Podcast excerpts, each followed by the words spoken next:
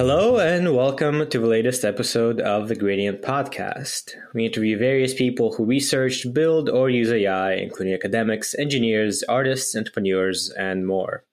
I'm your host, Andrey Kurenkov. In this episode, I'm excited to be interviewing Pete Florence. Pete is a research scientist at Google Research on the robotics at Google team inside the Brain team. His research focuses on topics in robotics, computer vision, and natural language, including 3D learning, self supervised learning, and policy learning in robotics. Before Google, he finished his PhD in computer science at MIT with Russ Tedrake. I think we're, we're going to talk about a whole bunch of exciting research uh, in robotics. So uh, thanks, Pete, for joining the podcast. Thanks for having me, Andrey. All right. And then, as always, before we get into talking about papers, uh, we'd like to hear how you got your start in AI, both in terms of finding it interesting and then winding up doing research on it. Sure. Yeah. So I started working on um, robotics and AI research in 2014. And I think it was a very interesting time in a lot of ways to sort of just be starting out. And also, um, you know, but before that, so this was a couple years after college for me, and before that, I had been working on uh, very much completely different stuff, which you know I sort of like to call out since actually a lot of people that sort of start working on these things that you know at some point had been working on very different things. So um, for me, I'd been doing uh, my undergrad was in chemistry and physics, and I'd worked at a startup for a year, and I was generally working in the area of uh, sustainable energy. So I had done a bunch of research in um, the sort of science and engineering of how we make uh, photovoltaics, so solar cells work. You know, the sort of eventual goal of making them be so much cheaper and better to. Pretty different from AI.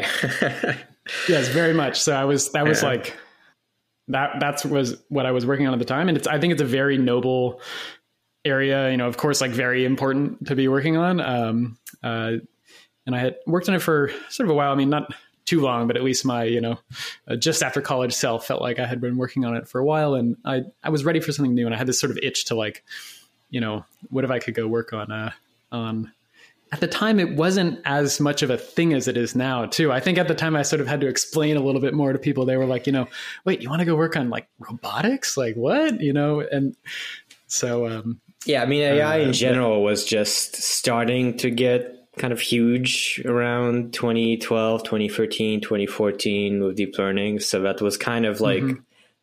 early on in this giant wave we've been riding uh, for like a decade now. Yes, definitely. And as I think you know too, Andrey, although the sort of like, you know, ImageNet moment had happened 2012 or so, in, you know, 2013, 2014, when I was thinking of and and choosing to join uh, and, you know, starting to work on robotics. It, deep learning hadn't come yet to robotics. It was more into the next, you know, 2015, 2016 when deep learning didn't really, it was then when it came to robotics. So it was, I did start my PhD in a pre deep learning phase for robotics at least, but it was, it was very much, you know, in the air at the time between the computer vision and, uh, you know, other areas of the building at a, at MIT CSAIL that I did my um, grad school in. Yeah, I remember. I think DPG came out maybe in 2014 or 2015, and just seeing, uh, you know, an agent with how many degrees of freedom being controlled via RL kind of blew my mind at the time. And then, totally. yeah.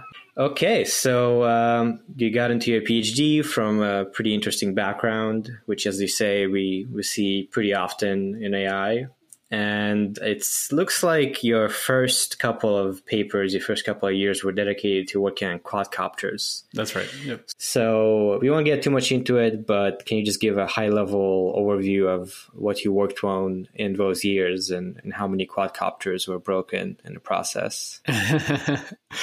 a lot of quadcopters definitely broken. Yeah, the um, so that's right. The the first thing sort of that I worked on for first couple of years of me working on um, robotics was was with drones, and a, a, lot of it was kind of generally in the area of trying to get drones to like fly fast in unknown environments. The sort of like vision we had at the time, which is like now you know you can kind of buy a Skydio drone that can kind of do some of these things, but at the time it, it, it didn't exist to have like a drone that could just like fly through a forest. You know, like like uh, that that was kind of you know somewhat inspired by the uh, you know in Star Wars Endor these like speeder bikes like speeding through a forest. That was kind of you know the the thing that we are looking for, um, and uh, yeah, it was really fun. I think like uh, so it was very challenging problem in a lot of ways. These were you know uh, everything ran on CPU only. So this this set of projects for me was was very much a you know no deep learning yet type of um, style of doing robotics. Part, uh, partly again just because we only really had CPUs. You couldn't really get powerful GPUs embedded. Didn't really exist yet. Was, Nvidia was starting to make these kind of embedded platforms, but at the time that wasn't really a possibility. Um, and um, uh, yes, definitely a lot of drones were broken. I think a really interesting aspect for me of of working on that area was just generally like learning a lot about how to build robots that like work in the real world. And i think um you know in a way that's agnostic to the method the sort of core like um, method of the you know that we sort of talk about in research papers of how the robot is thinking about its world there's all this stuff kind of underneath that like kind of like um, you know a Linux operating system, there might be a lot of AI research that's run on the Linux operating system, but there's there's lots of things that are kind of like robot operating systems, you know, not just ROS, but also all these other aspects of just, you know, running sensors, designing control loops, logging, debugging, visualization that needs to happen in any type of robot demo, um, no matter what type of sort of higher level uh, software stack you put on them. And I, you know, I really learned a lot in in that time with those types of projects. So yeah, a few different ones, all kind of related to getting drones to fly around and dodge stuff. Tons of things broke. And another thing that was very, you know, sort of fun and easy with that time, Andrey, is, you know, I think uh, for people that might work on other types of robot platforms, like I've worked a lot on robot arms now in sort of more later research. I know, Andrey, you've also worked on kind of, you know, like more manipulation style um, or kind of slow navigation robots is also another thing that a lot of people work on. But drones are fast, you know, and so like you don't need to speed up your video and it's obviously going to be like fun to watch and, you know, things are going to yeah. crash or they're almost going to crash. And, that was a fun thing about working on mm. on drones for sure. So like I helped. Um, there's this grad student in the lab, uh, Andy Barry. He's one of my really good friends, and uh, you know I, I, helped him with his uh, sort of final PhD project where we, it was a plane flying 30 miles an hour towards trees, and like at the time, like that was you know just way faster than anything anybody had ever seen, and um, yeah, so that, that was a lot of like geometrical computer vision and fast motion planning and a lot of engineering to to get these things to work. Um, yeah, it was it was it was fun stuff. Yeah, sounds like uh, it would be a little more exciting to see your uh, research work uh, with quadcopters than in robot arms. You know, seeing it flying around instead of like pushing blocks. So I can imagine that's fun. Yeah, I was saying with like if instead with like manipulation style robots we're just pushing blocks around which is really hard but then often it's sort of you know people aren't sort of obviously they don't obviously see that it's like oh wow there's this amazing thing happening whereas yeah with drones it's a little bit more obvious hmm. Uh, so you worked on that for a while, and then uh, a few years into it, you kind of had a bit of a switch of focus when you got into dense visual representations of objects and really moving into computer vision. So, yeah, to start with, can you just describe what was the overall focus or, or what are these dense visual representations and maybe, you know, what inspired you to go into that direction? Sure. Yeah. So, um, a lot of things here. For, for, me, this was the sort of first project that I worked on in, in this area. the The idea of dense visual learning uh, that was sort of a topic that at the time I was thinking about a lot and still do um, is sort of I think of it as an aspect of visual understanding of the world that like we are just so as humans we're just automatically we take it so for granted. And it's actually even sometimes hard to describe to people because it's like well duh of course we can do that. But these are the types of things that just robots just do not know how to do. So basically the idea is if you're looking at the world in front of you you know maybe you're looking at a, a desk and it's got some objects on it and you just you're looking at this thing you're looking at the scene in front of you and you just move your head to the side and you look at it from a different angle. You can obviously um, what's called correspond every single thing that you're looking at in the world, which means that you can tell from one view, like, you know, this corner of that object is the same as, uh, you know, this corner of the object from a different view. Again, it's a thing that like we're so good at doing, um, but you know, uh, robots just don't don't come with. So that was kind of the idea was to explore how this concept of dense visual learning can can sort of help as a, a self-supervised uh, representation way for, to make robots better. Um, there was a there's very much this like quote from Geoffrey Hinton that was sort of very inspiring to for this kind of uh it is sort of his general motivation for self-supervised the role of self-supervised learning in general intelligent systems, which is I I don't remember the exact numbers, but it's something like um, you know the brain has ten to the fifteen or so synapses, but we only live for ten to the nine seconds or something something like that. So there's orders of magnitude of kind of like just from an information theoretic perspective, sort of difference there, and it feels unlikely, although certainly possible, but it potentially feels unlikely that just from reinforcement learning alone of like you know one bit per second that we can kind of you know sufficiently constrain our understanding of the world such that we can generalize well and stuff. So that's the cool thing. One cool aspect i think about dense visual learning is you can get you know 10 to the 6 or 10 to the 15 or basically as much as you want different types of, of supervision self supervision for free um, um, per second. So that that was kind of the part of the motivation there Hmm. Yeah. So, um, as you said, like the core kind of ideas is correspondence, where basically there's these really fun images where you can just like color an object with sort of every pixel has its own little color, and then from different uh, viewpoints they have the same colors, which tells you that the representation is smart and and knows you know which parts are which parts regardless of viewpoint. Exactly. Um, so, as you mentioned, this can be trained via self supervised learning, so you don't need any human labeling, no trial and error. Uh, so, how, how does that work? Sure. Yeah. So, um, what we what we did was at the time was um, there was a recent paper by um, this guy named Tanner Schmidt, great uh, researcher in, in 3D vision, who had a sort of particular way of of providing a, a, solution to dense correspondence learning. And I should also mention too that the idea of correspondences, whether they're learned or otherwise retrieved in computer vision, is like you know, there's this great quote by Takeo Kanade, who's a you know longtime computer vision researcher, and he says the three fundamental problems in computer vision are correspondence, correspondence, and correspondence. So it's just you know it's a very important thing. It's not like this little niche thing that we were sort of thinking about.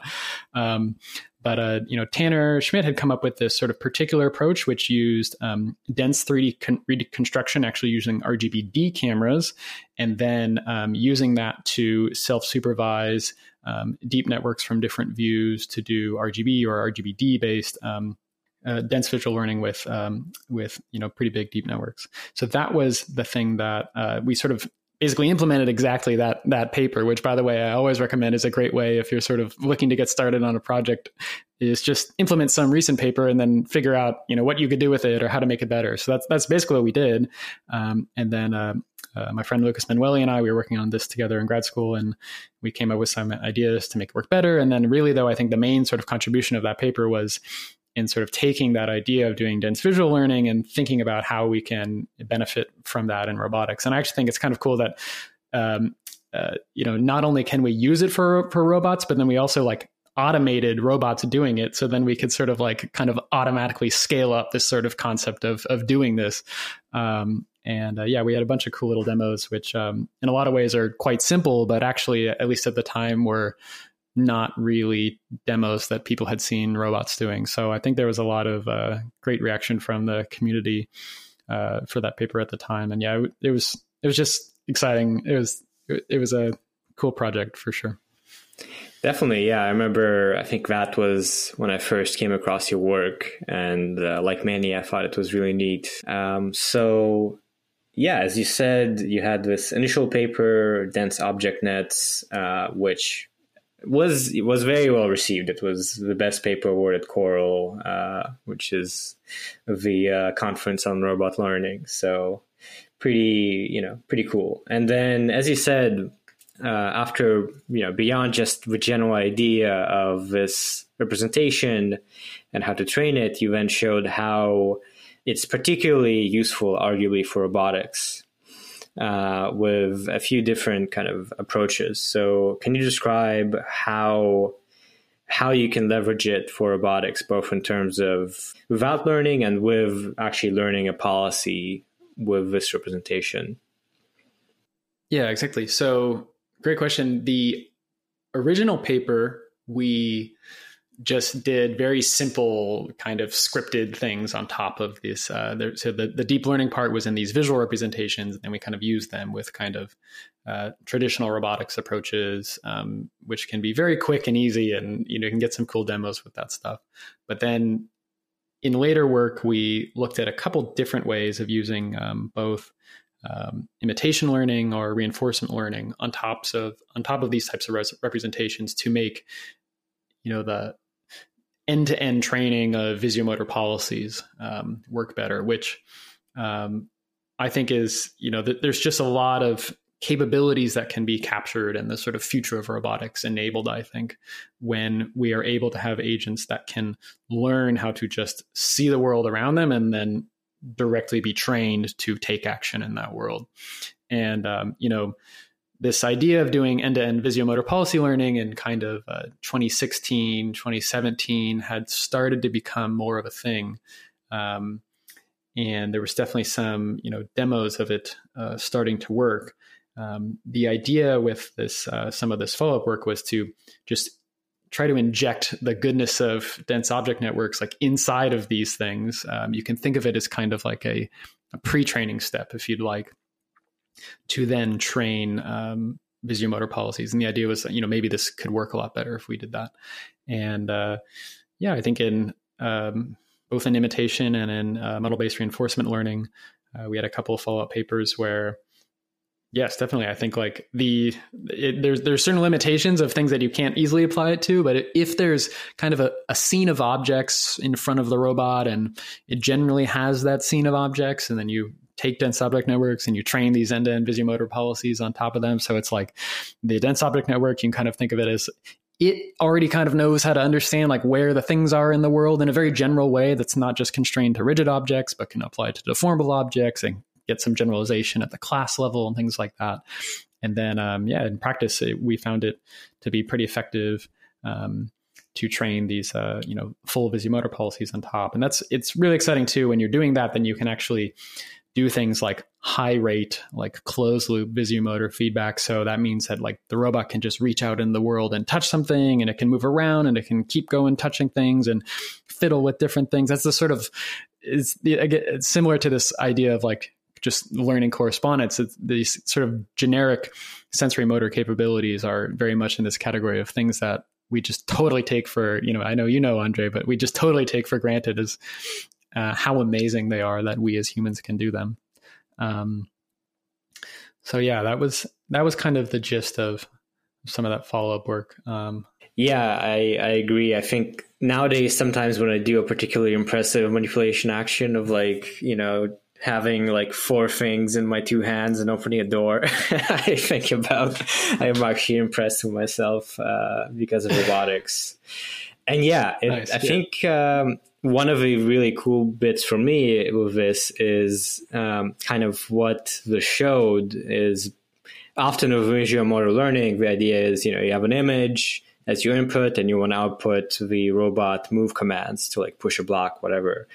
And uh, in the end to end approach, right, you just do that from image to control uh, without any sort of um, induced structure or you know whatever prior. And uh, I guess the main takeaway from your work uh, on this was that if you just swap out the image in the input with these um, pre-learned visual representations or you know key points of objects, the learning is way easier. Uh, which I, you know I don't think maybe was entirely surprising, but was really nice to see and really exciting to see more efficient learning.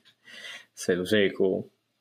Thank you. Yeah. So another way that sort of in hindsight too, I think about some of this, and I sort of thought about some of this at the time, but especially recently. So, like, uh, my brother recently had a baby, and you know, on the one hand, the people, the, the sort of style of thinking where like, oh, visual, you know, visual representations only need to be learned from like end to end, you know, interaction with the world. And that can, that can totally work. But, you know, when, at least for human babies, when they're very little, they're doing a lot of just passive visual observation of the world. Like there's, there's a, there's a while, there's a time there where they're not really going out and, and touching stuff and moving it around. They're just kind of looking around with, you know, wide open eyes and I think this sort of idea of, you know, training to do uh, interactive manipulation of the world with already some ability to, you can think of it as like multitask or pre training to also already have this sort of dense visual understanding of the world. Um, that's one way I like to think about it. Another thing too was we were at the time, Andrey, we, you know, we were doing some of these demos with uh, imitation learning and reinforcement learning with 30 or 50 layer ResNets doing the vision part and then training the the um, motor policies like together with that. And at least at the time, and I actually think even still, like that, those are very large vision networks to actually be able to train to do those things. A lot of people would instead, you know, call it deep learning, but really only kind of use a three or four or five layer or six layer network. But we had these like quite large, big, um, uh, you know, ResNet CNN vision networks that we were able to get to train with everything. So, um, yeah, I think I think there was a lot of there's a lot of nice aspects um, for sure of of sort of that line of doing a combination of self supervised visual learning together with um, with policy learning. Yeah, yeah, definitely, and it it ties in nicely into I guess the next topic. So this line of work was 2018 to 2020 ish, roughly, and then I think mm-hmm. around mm-hmm. 2020 Nerf uh, hit the scene and got everyone all excited. So Nerf, uh, just as a quick primer, is this idea of from multiple views of an object, you can basically be able to construct a 3D representation and then have a little like animated version where you can look at it from anywhere. Uh, and in some ways, this is complementary or, or, you know another good visual representation because with dense visual descriptors it's all 2d you know you, you have 2d pixels mm-hmm. that you can annotate. And nerf uh, is natively based on learning sort of of the whole 3d scene. So now you have a couple papers um, following up. So yeah what was sort of your initial inspiration with getting into nerf and how did that kind of get going for robotics Sure. Yeah. So for me, um, I think uh, when Nerf came out, um, a lot of sort of friends of mine that uh, you know work on 3D vision, we basically like send each other chat messages being like, "Wow, 3D vision is solved." Which in 3D vision, you know, all 3D vision is definitely not solved. There's a ton to do, but um, I do think a lot of people just sort of intuitively saw the results from Nerf and thought it was quite a quite a big step.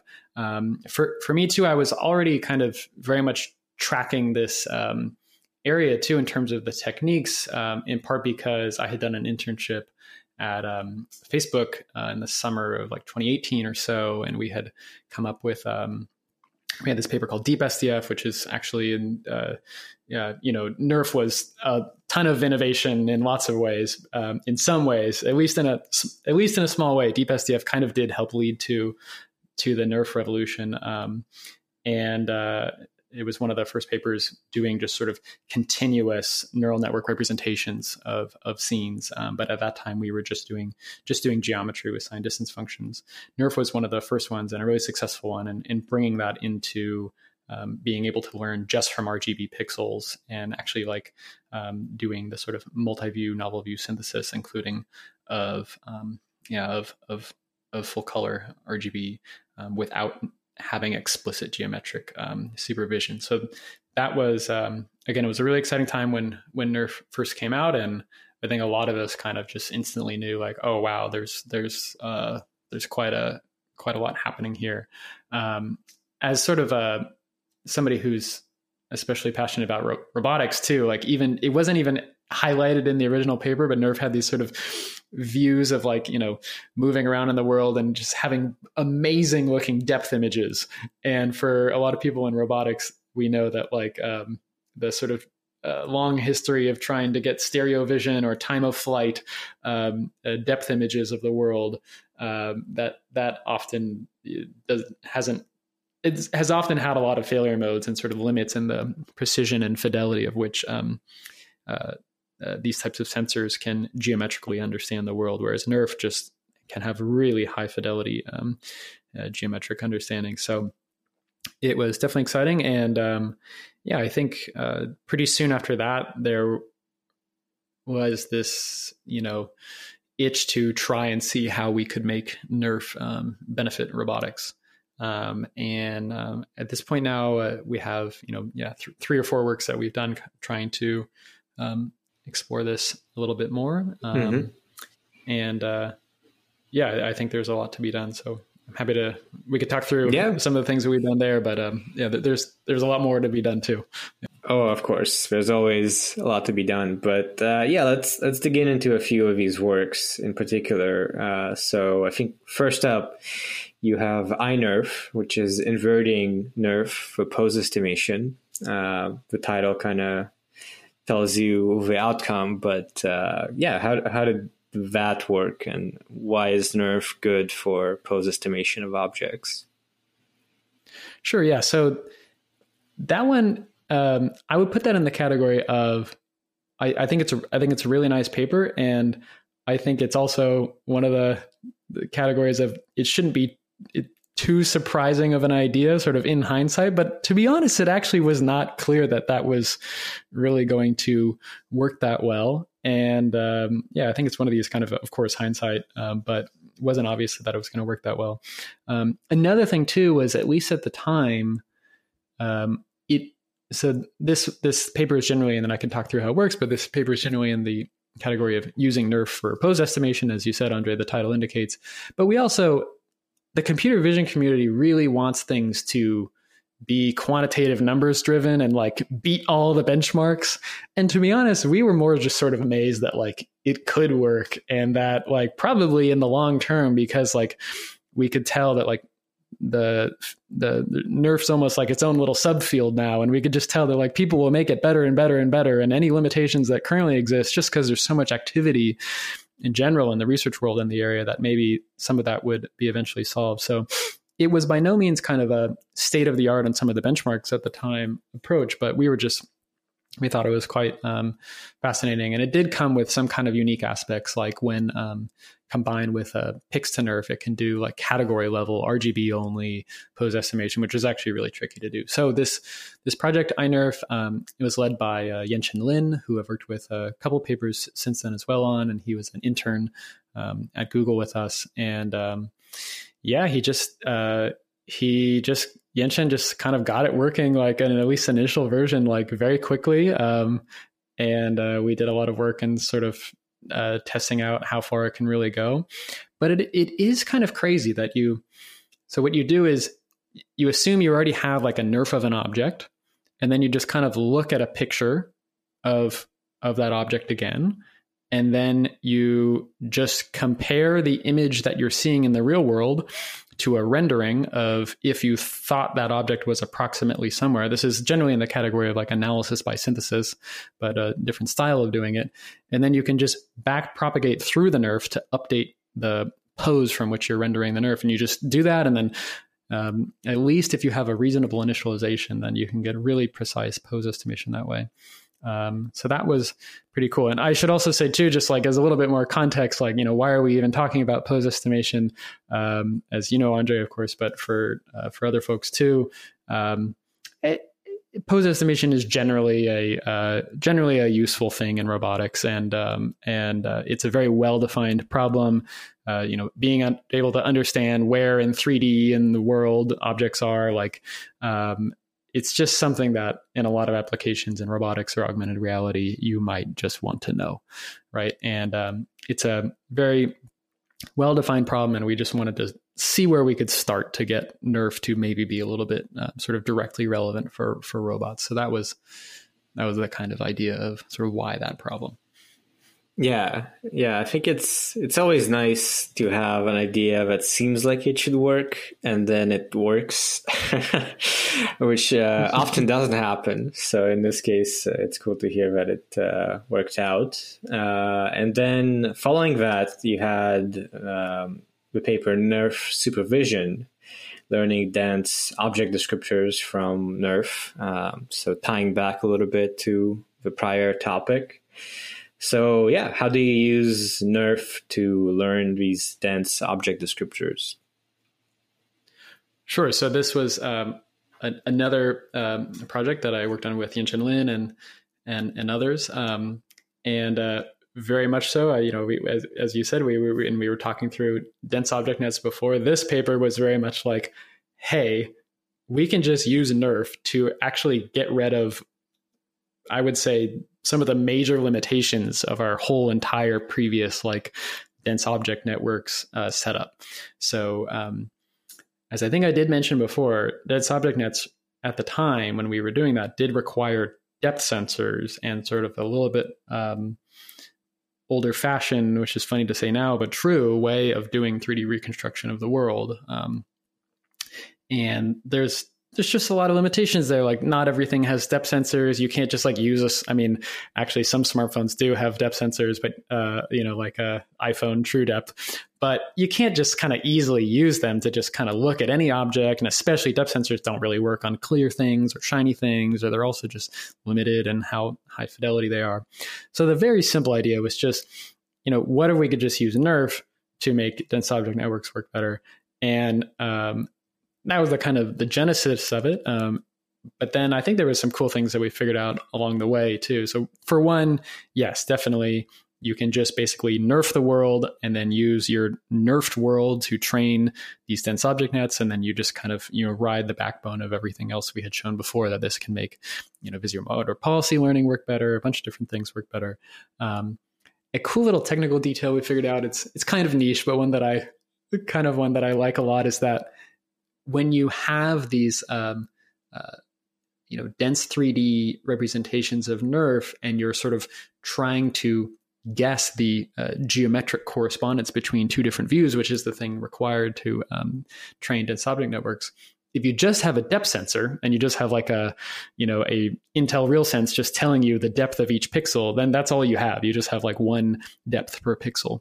But when we do it ourselves and we build these like rich, beautiful NERFs, we actually for each pixel we can have an entire distribution of correspondences of where like where are all the different possible pixels that it could be. And this is a really sort of uh, sort of like beautiful way to handle challenging edge cases and like things where like the pixel that you're looking at might sort of nick the corner of an object and actually kind of have two correspondences in a different view things like that. So there's this sort of much richer it just sort of at a high level highlights the rich ability of when you kind of remove just uh, you know abstractions of things like uh, algorithms that you have no insight into the inside of them, like how a Intel RealSense depth sensor works, and instead you can kind of build the whole thing yourself. There's just a lot of like cool opportunities for making things just kind of fundamentally better, and that that that little aspect did actually make the correspondence learning work a lot better. And these things we highlighted in that paper, um, especially like working on objects that are thin and shiny or uh, clear. These are things that are fundamentally hard for 3D uh, vision traditionally.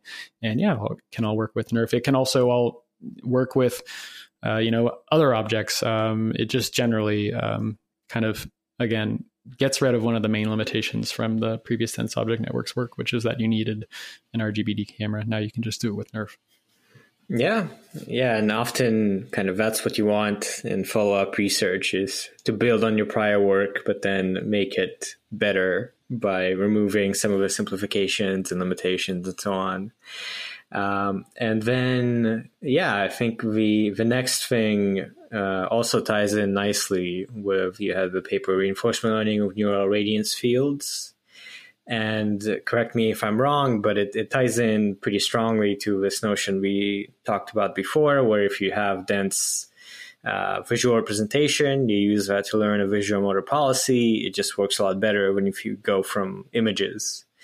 And here, the main idea is similarly, if you have NERF and you use that as an input, it also works a lot better. So uh, is that about right? And you know, how how did you go about discovering that and working on this project? Yeah, so that is that. It's definitely at a high level, uh, you know, sort of uh, right summary. I would say there's there's a lot of details, and in, the, in this case, this one is is really quite different. Um, uh, but yes, definitely in the category of like, oh, can we just kind of use NERF to just generically make uh, policy learning work better? So this one's quite cool. So this this project was um, led by uh, Danny Driess, uh, who's who's a student at TU Berlin, um, and the idea is it's actually quite tricky in in a couple different ways. Um, to to try and do this, but the, the the, solution is there. At least one solution that we we, we looked at. The reason it's quite tricky is because um, at least traditionally NERF is very s- slow, um, and there's since been a lot of work where like now we can you know train NERF like pretty quick, but but when we say we train NERF you know pretty quick now now we we think of you know one or ten seconds as being quick, but but we want something where the robot can see the world and react in you know 10 or 30 milliseconds so it can do you know you know 30 things per second. And that, that's what we need in order to, you know, have the capability to sort of react in real time, interacting with the world like, like humans do. So in this project, the approach is to have um, this thing which is a latent condition nerf. Um, so you don't just have like one nerf of the world, but you rather have a latent code which is able to manipulate and change the state of the world all together in sort of one latent condition nerf. So the idea of having a latent condition nerf had been explored initially in some follow-up works to the original um, nerf paper so one is called like nerf in the wild which had these sort of latent codes for um, things like lighting uh, or weather and other things like that and that was a really cool paper they showed they could actually do nerfs of just from like photo collections out on the internet of like you know landmarks, things that people take a ton of photos of. So that that was that was really cool. And then other works had started looking at okay, well, I can have a latent code, but I want to be able to infer what the latent code is, like in the moment when I look at a scene. So there's one paper called Pixnerf that did that, and there were others. The the thing that we do here is we sort of take these latent condition nerfs, train them on the sort of environment, the scene that the that, that you could think of a robot might seeing, and it's able to learn this latent condition nerf where this latent code, you can think of it as a very small, uh, low dimensional representation of what is actually changing about the scene in, in front of the robot. So now you can think of that as like a reasonable state representation. And then in, you know, reinforcement learning, imitation learning, it's helpful to kind of think of like, you know, what is the state? And it's helpful to have that be a nice and low dimensional thing. In this case too, since it's nerf, it can benefit from all the like, you know, beautiful things about multi-view uh, 3D learning, but all achievable just from like regular um, RGB pixel cameras. So the in practice, what you do is you learn this latent condition nerf of the world, and then when you have your policy, you can just learn this encoder, which just looks at the world, figures out what is the latent code right now, and that thing can just be a CNN that works in like 10 milliseconds or so. Um, you get a great latent code of the environment and you train your policy on top of that. I guess one other sort of interpretation of this too is there's actually been a long history of trying to learn autoencoders of of the environment or of the world and then train your RL policy or whatever it is on top of it. You can kind of very simply in, interpret this as just another way of having an autoencoder, but where the autoencoder is informed by the 3D inductive bias of NERF. And just in practice in our experiments, it shows that like this can give you a really nicely structured latent code that's good for policy learning. Mm, yeah, that's that's interesting. This autoencoder angle, basically uh, compressing the the image in front of you to the stuff that you care about. Yeah, very interesting, and I'm sure we'll see a lot more work on Nerf robotics uh, coming up. But uh, moving on to, I guess, the last pillar of your research we'll touch on. So far, we've all pretty much been talking about computer vision and how you see stuff and interpret images. But another challenge for robotics is how do you make decisions? Um, so, you know, if you're told, you know, go fetch me a sandwich, what what are the intermediate actions that you need to do? What what does that actually mean? And so, yeah, now we're going to discuss uh, stuff relevant to that, uh, related to large language models, um, starting with Socratic models. So, um, yeah, could you just give an overview of Socratic models and, and how language models and so on came into the picture? Sure. Yeah. So Socratic models for me was the first paper where I started um, having some experience playing with um, large language models or LLMs, as as people like to call them, and um, there's definitely a, a lot of um, capability that is inherent in these. I mean, you know, this has very much been a topic that continues to sort of expand the you know in scope in in AI research, just how capable large language models can be. They of course can fail in in um, in drastic ways too, but then you know just empirically, quantitatively measured on lots of different benchmarks, large, large language models are very capable, and um, when when they're in a regime in which they're working well, they can do a lot of interesting stuff. So Socratic models, this this was a really fun uh, paper to work on. So Andy, my um, longtime collaborator uh, Andy Zeng had had come up with some initial demos, and I came in to sort of add fuel to the fire here and, and flesh out ideas more. Um, the the simple idea inside, I think, uh, a lot of uh, it's it's again one of these ones that I would say in hindsight is like pretty simple, and you would sort of think that somebody would try and do this, but at least um, to my knowledge, like we didn't, it didn't really seem like people were doing this yet, and it's quite different than. Um, a lot of sort of recent, at least, research in multimodal learning. So generally, Socratic models, it, it it's a very sort of simple and generic framework and can be applied to a lot of different problems in AI, um, both in robotics, but very, very, much outside of robotics. Any field that has sort of multiple different types of of modalities of input, um, and you want to do decision making or build applications for these things, Socratic models can be used for. So um, the the so the simple idea is. If you want to train, if you want to have a multimodal AI system, so an, a system that operates on different types of modalities, like how are you going to get one? The sort of the dominant paradigm here, and it makes a lot of sense and has a lot of advantages, especially when you have a lot of data, is to just train a big model on all the different modalities together. And that makes a lot of sense. But what we look at in, the, in this paper is like, well, actually, there's a lot of practical use cases where if instead all you do is you just um, uh, you just like compose applications together just with language. So rather than having the intermediate representation of kind of the multimodal reasoning be just um, you know abstract um, intermediate layers in some big neural network which is there's a lot of good reasons for doing that.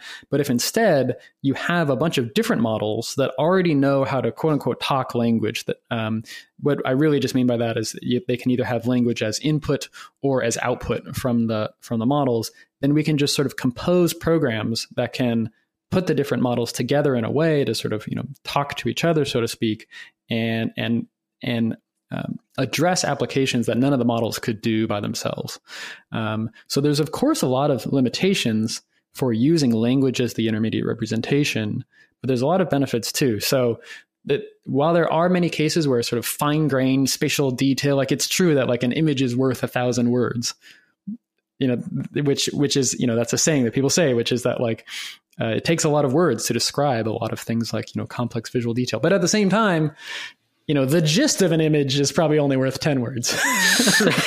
you know, and if you can get the gist of an image and you can get it into natural language, a lot of the power of something like Socratic models is driven by how capable LLMs are. So if you can take vision modalities, audio modalities, different types of, you know, niches within vision modalities, and you can, or ways of processing vision modalities. And you can have um, large visual language models, large audio language models, ones of different types, and you can put them all together with language.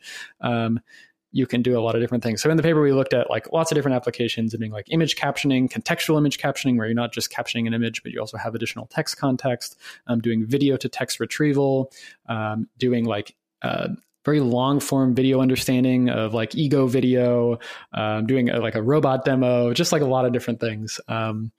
So, yeah, we're just excited about it as a uh, sort of a, a different way of thinking about building multimodal systems. Yeah, yeah, it's it's pretty yeah pretty surprising in a way that it works so well and partially i guess because it enables you to have this common interface where different models trained totally separately can be composed as you say via just talking socratic style and uh, yeah that's that's quite novel and, and really cool I, w- I was going to say one other one other thing on it Andrey too is um, i think it's it's just interesting to think in the sort of long term of like where AI is headed, like whether this is actually a potentially pretty practical long term approach.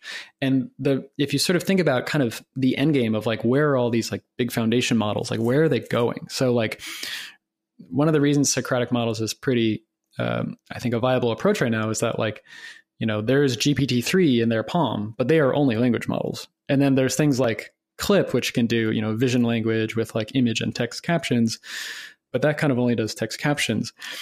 There's other things like, you know, we can have audio, like clip style things or speech to text, etc.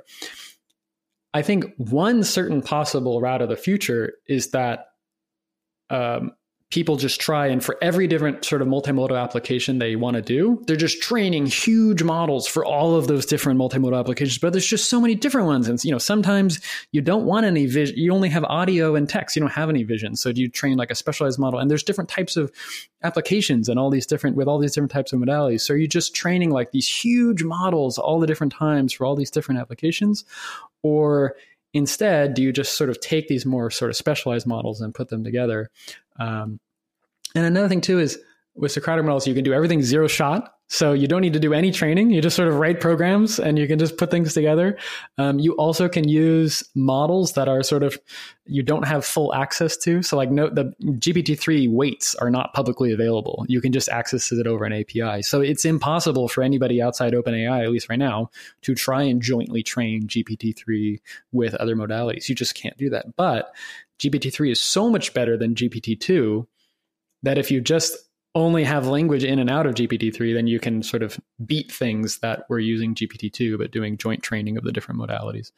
Um, so yeah, I just think it's it's interesting from an endgame perspective. I think the the sort of all the if there is an alternative that is maybe potentially likely is it's the you know there actually just is one huge model sort of yeah like that that seems style. like it could happen and I, I mean like way bigger, you know, something that is like as good as GPT-3 or GPT-4 and, you know, and does vision and does audio and does embodied reason. Like that seems possible, but that's, you know, it might be some time before we get there. Yeah.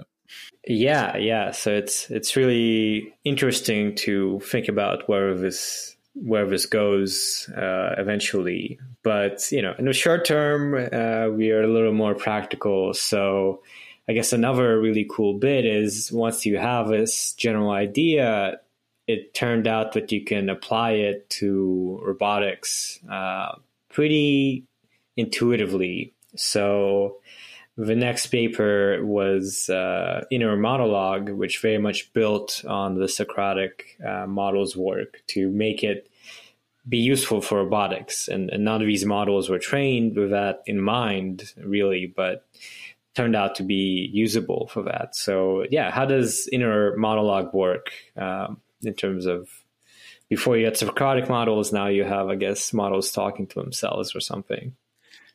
Yes, definitely. So, the inner monologue project uh, which there was you know uh, a, a, lot of folks at, on my team at google involved in that project um, and it did very much um, you know build on some of the ideas of socratic models and also kind of merged it with uh, Andrey as you know there was this paper called SAYCAN which was from our team as well which uh, was um, the first paper to look at using large language models for real robots to think about planning sequences of of actions in the world. So if you have um, uh, sort of skills that can be described by language and you want to sequence them in the world, SAYCAN was um, it, it is an algorithm to do that. And there was a um, that was again I think very exciting, and uh, it was a very large effort from a lot of folks on on our team to sort of make that happen. Um, SAYCAN, of course, uh, was a you know pioneering work in a lot of ways. But then, as with anything, there's there's always lots of limitations. And Inner Monologue looked at at least one approach to try and look at can we partially resolve some of these limitations. So um, the idea is to try and interject into the middle of an embodied uh, robot in the world, not just sort of planning its actions by text, but a very simple idea of also then iteratively looking at the world and actually seeing what happens, describe that into language, and then put that back into the um, the sort of textually represented plan that the robot is doing. And this actually resolves a major limitation from um, the sort of you know just SayCan algorithm, which is that you know, SayCan was using a large language model to plan sequences of actions in the world, but it at the textual planning level, which is where some of this magic happens with being able to use the large language model, at that level, it was what we call just open loop, um, which is a key sort of thing in robotics, which means that you just assume that everything that you wanted to happen just happens. Um, and in the second algorithm, there's actually closed loop down at the sort of individual skill level. That's sort of complicated, but at the high, at this high textual le- reasoning level, it was all open loop. So with inner monologue, by sort of interleaving into the SayCan algorithm, this sort of Socratic model's idea of just go describe the world with language, put it back into reasoning for your large language model. It just very simply helps with a lot of uh, practical aspects of having an embodied, um, you know, robot um, uh, AI reasoner in the real world. So you can, you know, try to do something, it cannot work, and then you can realize that it didn't work, and you can try it again or try a different strategy. Um, you know, things like that. I'll also say that. W- you know, we looked at a couple different instantiations of providing language description of the world and involving it into inner monologue. Um, but in general, you know, it's it, there's not a full solution uh, in all cases of being able to generically describe the scene in language. That's like a very sort of open computer vision problem. So there's going to be many cases where you can't find a uh, you know, in practice, sufficient sort of language, um, sort of like a visual language model to describe the scene in language. That's just a very open, you know, computer vision problem. But in certain cases, you can do um, different types of you know success detection or object detection things like this that can then in, inform um, uh, this inner monologue for these for these um, LLM based um, robot reasoning. Hmm. Yeah, and um, I think it it ties in, in in a nice way here, going to language because in some ways it's SayCan and inner monologue are doing things that kind of make sense at a high level or you would think might work with these large language mm-hmm. models. You say you know retrieve an apple and then the large language model can tell you okay go to the kitchen go to the counter uh, you know pick up the apple. And then the assumption is you have these like primitive skills of go to and pick up and so on that are separate. Um, and then there was some, you know, the main question is how do you let the language model know about the world and, and what is in front of it because it doesn't have vision. And it turns out, as you said, that you can just use the Socratic model idea. But um, then, you know, the, the nice follow up next was, you know, before you were doing this output of the language model just says go to, you know, pick up, etc and just last month, there was a new paper, uh, Code as Policies, uh, kind of again in this line of work of how do we use language models for uh, controlling robots and planning. So, yeah, it, how does that sort of compare and contrast with uh, these two prior works? Sure. Yeah. So this was a, a really cool project led by um, uh, Jackie Liang, who is an intern um, uh, with Andy Zeng um, at our robotics uh, at Google office in New York City.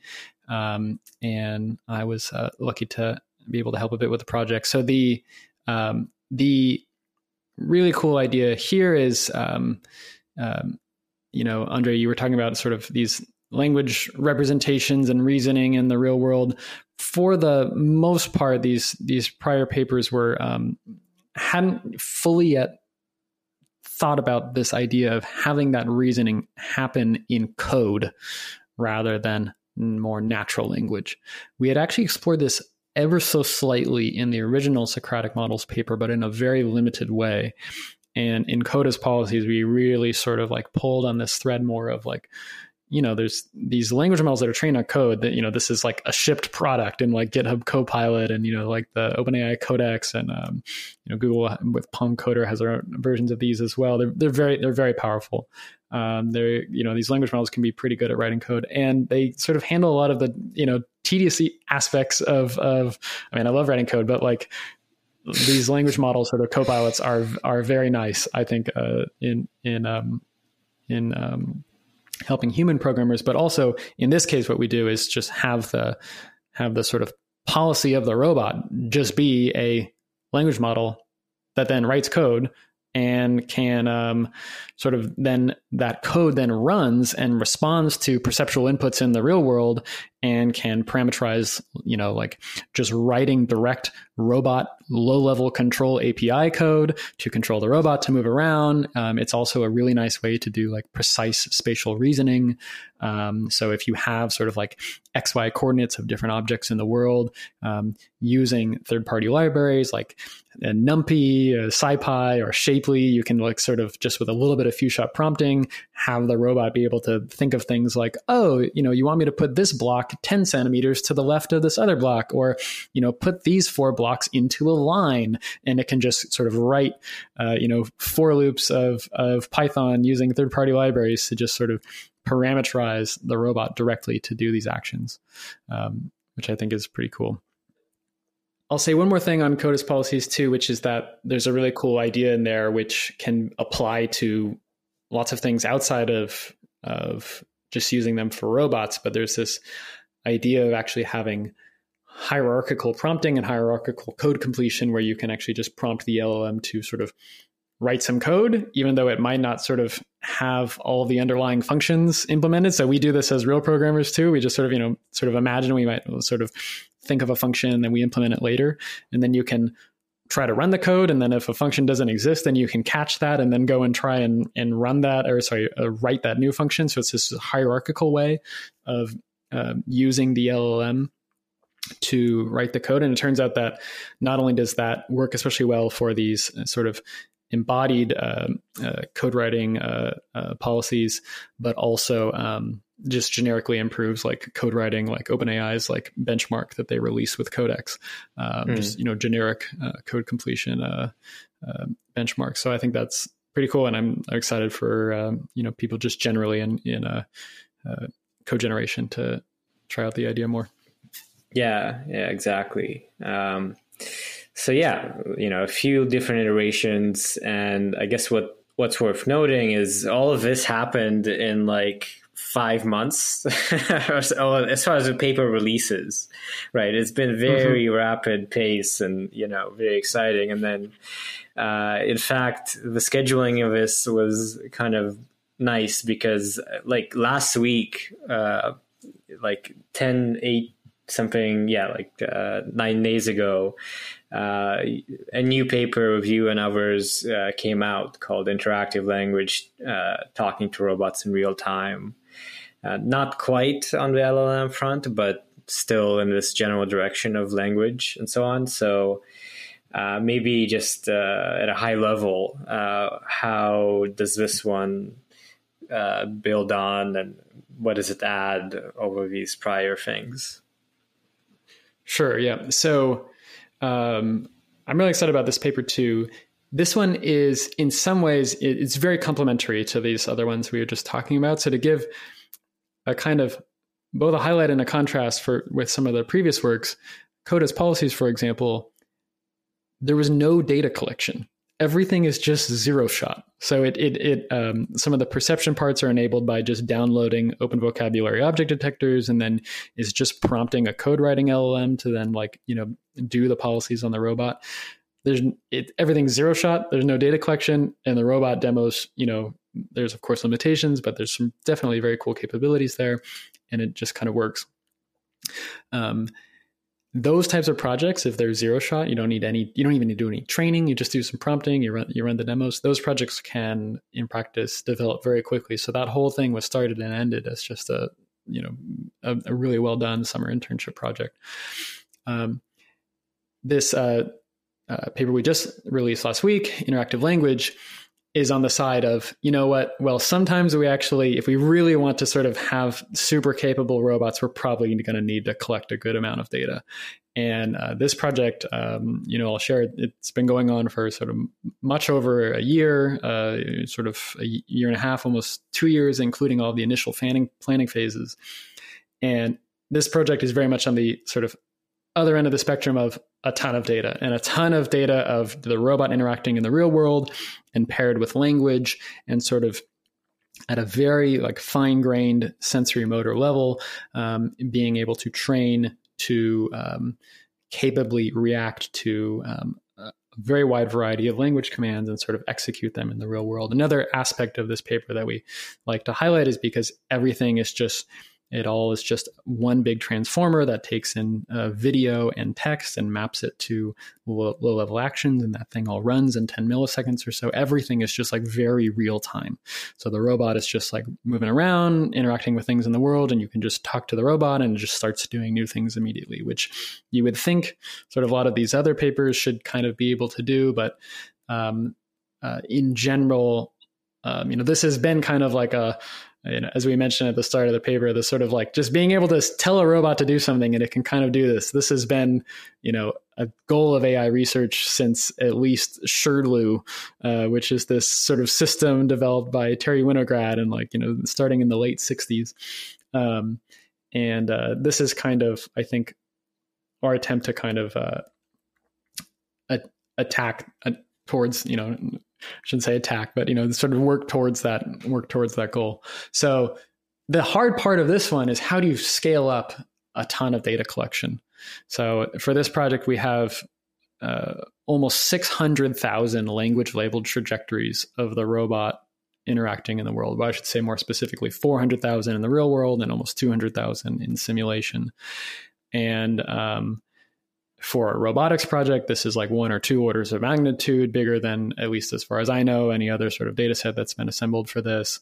Um, and uh, and then we're it's it's not released yet, but hopefully we'll be releasing soon the data, and it will be in terms of release data sets quite uh, you know quite a bit bigger than other things that we know of.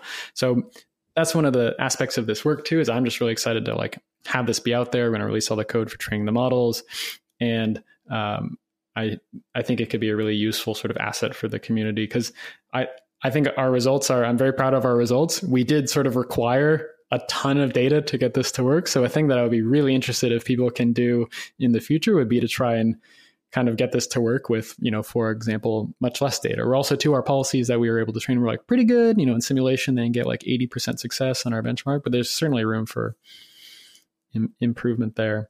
Um, and yeah, I could talk through some of the some of the methods for for this paper. Let me say that basically the one of the key enablers for this was um, uh, so this this paper was led by Corey Lynch and, and Ayzaan Wahid, and um, the um, the core idea of how we scale this data set uh, was based off of uh, some of um, Corey's previous work that he had done with Pierre Sermanet, where the idea is to just basically have the robot out in the world doing a bunch of different things, and then you, after the fact, label different trajectory segments of the language of what's happening. And then if you just kind of do that, then you can be able to train a language conditioned policy. So this sort of hindsight relabeling with language, this was uh, a very sort of uh, compelling idea when sort of Corey and Pierre just first put this out a couple years ago. Uh, it's been a couple of years now, but it sort of took a while for us to sort of try and take that idea and get it really working in the real world at scale. Um, um, and so there's a bunch of new ideas, and this new paper that sort of sort of makes that sort of viable in the real world. Mm. Yeah, I think uh, as you said, one of the reasons robotics is hard is that unlike you know computer vision language right we don't have an easy way to collect the data for uh, a robot doing something uh, so in this case, you know, you had to have people actually teleoperate the robot to do stuff and annotate and collecting uh, 2,700 hours of people moving robots is, you know, that That's right. by itself takes a lot of time, right? So uh, I think, but I think a lot of people, myself included, also kind of suspected that if you just invest the time and the effort to get a lot of data, that by itself would be would lead to quite a bit of progress. And I think it seems to be the case that that's what you kind of got is mainly by finding how to collect the data and, and using that to train um, a policy in a, in a, fairly standard way. It just mm-hmm. is able to do a huge variety of stuff straight from from text. Yes, and so yeah, a couple things to clarify. The um, I do want to call out that yes, I, I think part of our point is that this does just kind of work if you just have a ton of data and you label it with language and you do you know imitation learning, we use behavior cloning, and it's sort of intentionally simple and sort of some of the key parts of the method side. Um, and I do think that the environment that we did this in, I think it was at a good level of, you know, it's not nearly as complex as some like you know mobile humanoid robot just out roaming the real world the open world and just you know doing anything. It's rather just a robot sitting next to a table pushing eight different blocks around. But even just with that level of like there's eight different blocks it's it just quickly very combinatorially explodes in terms of all the different sort of very subtle language descriptions or instructions that you could ask the robot to do. And in practice we have like you know again, hundreds of thousands of these different language level trajectories. The real robot was trained with 87,000 different language instructions. And then you can sort of then iteratively ask the robot to do like one thing and then the next thing. And you can reach like hundreds of thousands of different language distinguishable goal states in its environment. And um, yeah, again, I think sort of as a, uh, as a sort of stepping stone to even more complex language interaction and even in, in um, you know even richer environments uh, this is our sort of take of okay let's just try and find something that's complex enough so that it's quite challenging and interesting but at the same time tractable collect a bunch of data see how good it works and then try and release as much as we can to the community to then um, use that as a as a building block for future work in um, natural language interactable robots. So yeah, that's that's why we're excited about this one. Hmm. Yeah, like uh, in Figure One, first page of a paper, you have an example of make a green-eyed smiley face, which is a pretty nice illustrative example of the sort of flexibility here. Um, and yeah, I guess the next question is right. You we've been seeing all this work again done in the span of five months on leveraging language for flexible generalization of how do I do things in various uh, contexts. Um, so a lot of progress has been made very rapidly, and without revealing any secrets, kind of what are the broad future directions uh, in terms of following up and building on this work? You know, what are the things to try next, uh, and maybe one of the what are the limitations to, to tackle? Certainly. So I think it's, you know, without saying too much about, you know, of course, in research, you know, as researchers, you don't, you never want to share too much about exactly what you're working on next, but it's always, you can always, it's always easy just to talk about limitations. So maybe I can focus on, yeah, the limitations of a lot of this stuff and maybe, maybe hint at some of the things that we're working on. But, you know, on the one hand, I think for a lot of us, it's been very exciting, all this progress in, uh, um, uh, real robots being able to do a lot more with language, whether it's you know using large language models or having much richer data sets and methods for um, being able to actually get language working together with robots. Um, at the same time, there's just so many aspects of robotics that are, that are sort of uh, you know ripe for innovation, and also to be honest too while the language model stuff, I think it does really add a lot of new capability to just like what you can just put together for a robot today. But it it doesn't, in my mind, at least at the moment, it doesn't sort of touch all the different problems in robotics, some of the some of the key problems.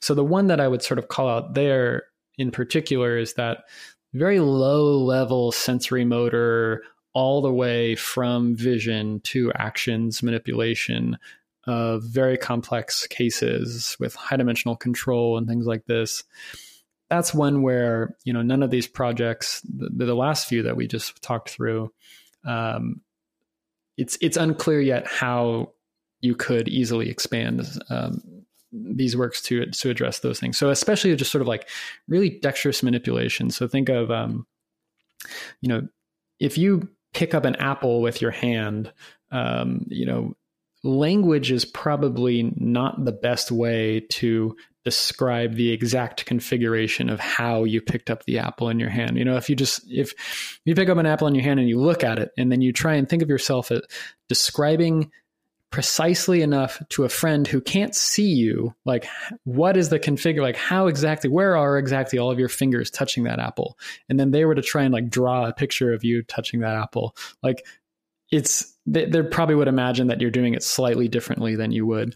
And of course if if it's just a high level semantic concept of oh somebody picked up an apple then a lot of those sort of details of having your friend try and draw with pen and paper exactly how you picked it up that doesn't really matter. But if it is for this low level sensory motor you know vision and action fusion problem of then you know maybe you want to take that apple in one hand and you want to use your other hand to pick out the stem from the top of that apple. Like there's so much high dimensional, low level sensory motor um, uh, fusion interaction that's going on there. And it's not clear yet that the language models can help with that too much. There's some very interesting ideas. I'll say one is Code as Policies. You could imagine it maybe being extended to also kind of do the um, deeper things on the perception level side, and it could maybe help with some of the actions there. I think Code as Policies has a very sort of strong uh, uh, capacity to be extended there.